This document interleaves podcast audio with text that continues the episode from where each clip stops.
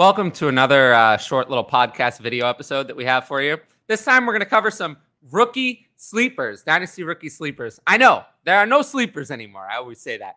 But we're going to do our best to provide you guys something to talk about. So, uh, Conan, you want to go first? Yeah, I'll, I'll kick things off. So, my favorite sleeper so far that I've seen going just way too late is uh, Michael Wilson, the third round wide receiver for the uh, Arizona Cardinals. And my my thing with Michael Wilson, I just think we're looking at the rest of his team, right? Obviously, DeAndre Hopkins all season, all off season long. There's is he is he staying? Is he traded? Is he gone? What what is what's happening? Now it's sounding like he might stay, but maybe is it just for this year? It's a whole, you know, just a mess kind of in terms of what's really going to play out with with DeAndre Hopkins. And then if you look at Marquise, you know, Hollywood Brown, his contract's up after this season. So obviously he has a great relationship with Kyler, so he might be someone that sticks around, but it's it's no sure thing. So so when you're looking at the top two receivers on the team, there's there's a very real chance both of them are gone after this year, and Michael Wilson has a chance to compete for being the number one target on that team. Um, and so I think a lot has been made about this rookie class of wide receivers just all being all itty bitty and tiny, and we got some five eight and some just five ten and shorter. That's everyone. So, but go watch know, our Michael Tank Will- video. You'll see. Yeah, but at least he had elite production. I know. Um, but yeah, but Michael Wilson, one of the few guys that actually was over six feet tall, which you know we like to see that in a in a wide receiver, and I think some of the things that stood out to me, you know, 19.6 in terms of breakout age in college. That was actually the fourth youngest in the wide receiver class coming out this year. Um, and then I found a really cool stat, actually, courtesy of our friend Jeremy uh, Pope's FFH on Twitter. He had the sixth highest contested target win rate among the last four wide receiver classes.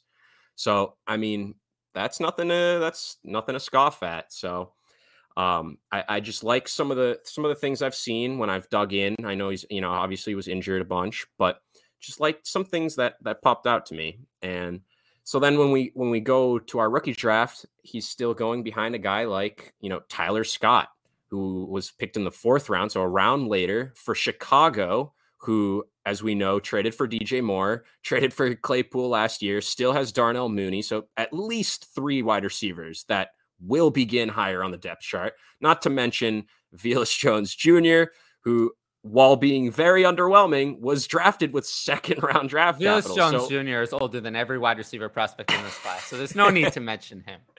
Fair enough, but the the point stands where you know a guy like Tyler Scott, who is going in front of Michael Wilson, has at least three obstacles in his path to being really a starting receiver in that offense. While Michael Wilson, this time next year, we could be saying, "Oh, yeah, he's the wide receiver one on that on that football team," and it's like, I, I just don't get how he's kind of behind, you know, someone like that. Some some of these other receivers that got drafted late. Um, to not as favorable spots, and he's still going behind them. And so I'm saying, you know, give me all the Michael Wilson in the third, in the late third, fourth round, wherever I see him slipping. Like, I just think at that spot, you're you're taking, you know, I'm trusting the draft capital, especially as a third round guy, um, over some of these, you know, fourth, fifth, sixth rounders. Yeah, I mean, for me, I like him actually. I, I like him just because of the draft capital. I don't know about uh, having much room to climb up the depth chart. I'm, I'm disappointed. He kind of profiled as a DeAndre Hopkins replacement. I'm kind of disappointed that DeAndre Hopkins is still going to be there. Because if DeAndre Hopkins were gone, I'd say, okay, maybe he's not going to do anything to start off, but he'd at least have a chance to get on the field. He's not going to get on the field at all if the depth chart stays the same way. There are no injuries. I mean, they have Hopkins is going to play every snap pretty much. Marquise Brown, same thing. And then Rondale Moore is still going to be ahead of him. And then they started running 12 last year with Zach Ertz and Trey McBride. Michael Wilson's not going to get on the field at all. So I just worry about a player like that. It's why I don't have him that high despite his draft capital. I'm worried about a player who's just not going to play as a rookie. And then this, he's going to be worth nothing next year. So I am in on him. I'd rather draft him over Tyler Scott, who's the same problem except was drafted much later, uh, or the sixth round guys. But I'm not in on Michael Wilson like I was kind of in with you on Tank Dell from the last video. Uh, so he's he's just kind of okay to me, to be honest. Yeah, and that's fair. I do think it's largely dependent on how that wide receiver room kind of shakes out, whether it's you know DeAndre Hopkins is gone this year or next year. Um, I just think you know it's it's still a little murky in terms of who's going to stay, who's going to be there, even come you know seasons start. And I, I still think- find it hard to believe that DeAndre Hopkins is actually going to be there. Like they can say it all they want, but I'll believe that DeAndre Hopkins is going to be there when we get to like mid August and he's still there. I really still think he's going to be gone. And that would open the door for Michael Wilson to play. Absolutely. Uh, but until then, I'm kind of shaky. Fair enough. Him. Arizona also has a lot of excess draft capital, mm-hmm. which is another scary thing because they could always just draft more wide receivers next year. And I do think they're going to re-sign Hollywood Brown. I would be mm-hmm. stunned if Hollywood Brown gets away. I, I, do agree with that in terms because he's you know he's good buddies with Kyler. I don't think enough was made about that. Like they you know they like playing with each other. Um, but you know I think I'm I agree with you there. Where Hopkins, I'm still really skeptical that he'll be there on the team. Just and makes no sense. They're tanking. after all this time. I don't get it. Mm-hmm. So so again, an, a name to watch out for because if if Hopkins is gone, I would think Michael Wilson will kind of he would be the wide receiver bumped three, up, bumped yeah. up on that. Yeah, ahead of uh, my favorite sleeper of the offseason, Greg Dortch. Um, oh, Greg Dortch. But anyway, let's move on to uh, to my sleeper, Elijah Higgins, who nobody really was talking about. Uh, it's funny, he actually went to the same school as isn't isn't that interesting? Michael Wilson, and Elijah Higgins both went to Stanford. Mm-hmm. Funny that the, how that worked out. But anyway, I didn't even realize that Elijah Higgins actually outproduced Michael Wilson the last two years by far because Michael Wilson couldn't stay on the field. Um, but the point is, in case you didn't realize, Elijah Higgins throughout the draft process was a wide receiver, but Miami picked him and is converting him to a tight end as a wide receiver. I'd have no interest in Elijah Higgins. Michael Wilson was drafted earlier, much better prospect and there are other wide receivers like Kayshon Boutte drafted in the sixth round who are actually good prospects. Didn't work out, maybe, but I'd have no interest in Elijah Higgins, the wide receiver. But Elijah Higgins, the tight end, is interesting because you don't have to do that much as a tight end to be fantasy relevant. So if he's going to switch to tight end, Miami has no tight ends at all. Uh, their, their starters currently Durham Smythe. I would at least pick him up because there's a chance that he's the next kind of Darren Waller mold. It, it happens. Juwan Johnson, I think, is more realistic comparison. Uh, but even Juwan Johnson has a lot more value than Elijah Higgins, who's not really being drafted. So, yeah, I would pick him up. Yeah, no, I mean he's it. It makes sense the the transition from wide receiver to tight end when you are a six foot three, two hundred and thirty five pound man. um, I think that's not as uh, crazy as a switch as I mean. Obviously, he's never played tight end, but uh, the the team clearly identified him as a guy that they wanted to bring in in the sixth round and say, hey, okay, like we're drafting you and putting you in a different position and you know, obviously uh, Durham Smythe, top of the top of the tight end depth chart, not great, especially, you know, obviously Mike Gesicki came over to the Patriots. Um, I don't, don't know how I feel about that, but I mean, the, they never the team, used Mike Gesicki last year. Mm-hmm. And so, you know, there's that the concern, but I, I think you're absolutely right where Higgins has an immediate shot to kind of be Miami's tight end one, what whatever that means. And and in in such a barren landscape that T tight end is, like you you take that shot.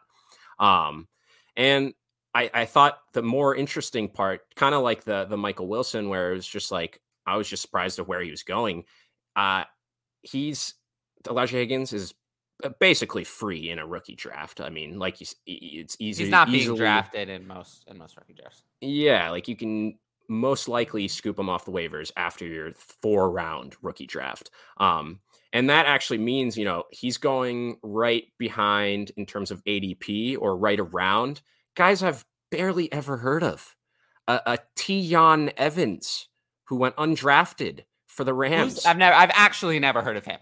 So it, Exactly, Lew Nichols. Okay, I okay, heard him name, I've heard of because I wrote about seven, him. But yeah, seventh round running back for Green Bay, like, and, and then and then Brayden Willis, a seventh round tight end for San Francisco, like at the second tight end they took when they already at, have George Kittle. Yeah, and at best they're tight end four maybe to begin because they still have Charlie Woerner, who the team kind of likes, you know, in specific roles. Cameron Latu is their, is their tight end too. If you want a handcuff to George Kittle, exactly. And so it's just like a couple guys that I do not know much about, and sure enough, we're seventh round undrafted guys, and Elijah Higgins is going behind them. And I think I just I, I just think people just don't know about him I agree. I, he was a wide receiver in the process, so I think people literally just don't know that he's now a tight end. Sleeper did make the uh the switch though. They did make mm-hmm. the switch, and they switched him to tight end, which was I was hoping that that actually happened because if he was still listed as a wide receiver, he'd have no value at all. But I'm glad that Sleeper got ahead of it and made the switch and actually put him at tight end so we can use him as a tight end. He's going to be a tight end in Miami, not a mm-hmm. wide receiver because the wide receiver depth chart in Miami is not is not one he's going to climb. Uh, they you know they have obviously Hill and Waddle, and then they also signed uh, Braxton Berrios and uh, Chosen Anderson. Uh, so they have not you know we can laugh all we want, but that's decent actually depth. Plus they still have mm-hmm. Cedric Wilson from last year. So they, they didn't need any wide receiver, but tight end they had nothing. So he he has a much better chance to get on the field there. Uh, so that, that's something just to consider uh, especially if you don't even have to use a rookie pick on him. If he's, he could still be on waivers in your league uh, after the rookie draft and no one picked him. Yeah. No, I mean, obviously the guy, the names we came with today, not maybe even names you've even heard of, but I think just guys that you do want to just take a shot on just way later in your rookie drafts. People don't know about them as much, just don't know the situation, whatever. Um, and so it's just like, why not take these, you know, late third, fourth, free shots at at some of these guys? And they both went to Stanford, so they must be smart. Bonus points. Uh, but yeah, I, I, hope you like this. I hope you like this kind of series that we've been doing. And uh, I'll uh, make sure to hit that notifications bell so you can be notified about all of our future content. This was the last one in this series of videos but I'll let you know when we're recording more. That notifications bell is very critical. And make sure to like, leave a comment, and subscribe if you like this content. Or if you're on the podcast feed, uh, make sure to subscribe, whichever podcast feed you're listening to. That also works. Um, and yeah, we always have our live shows every Tuesday, 7:30 p.m. Eastern on this YouTube channel. And uh, yeah, until next time, I'll see you all later. Peace. Thank you. Thank you.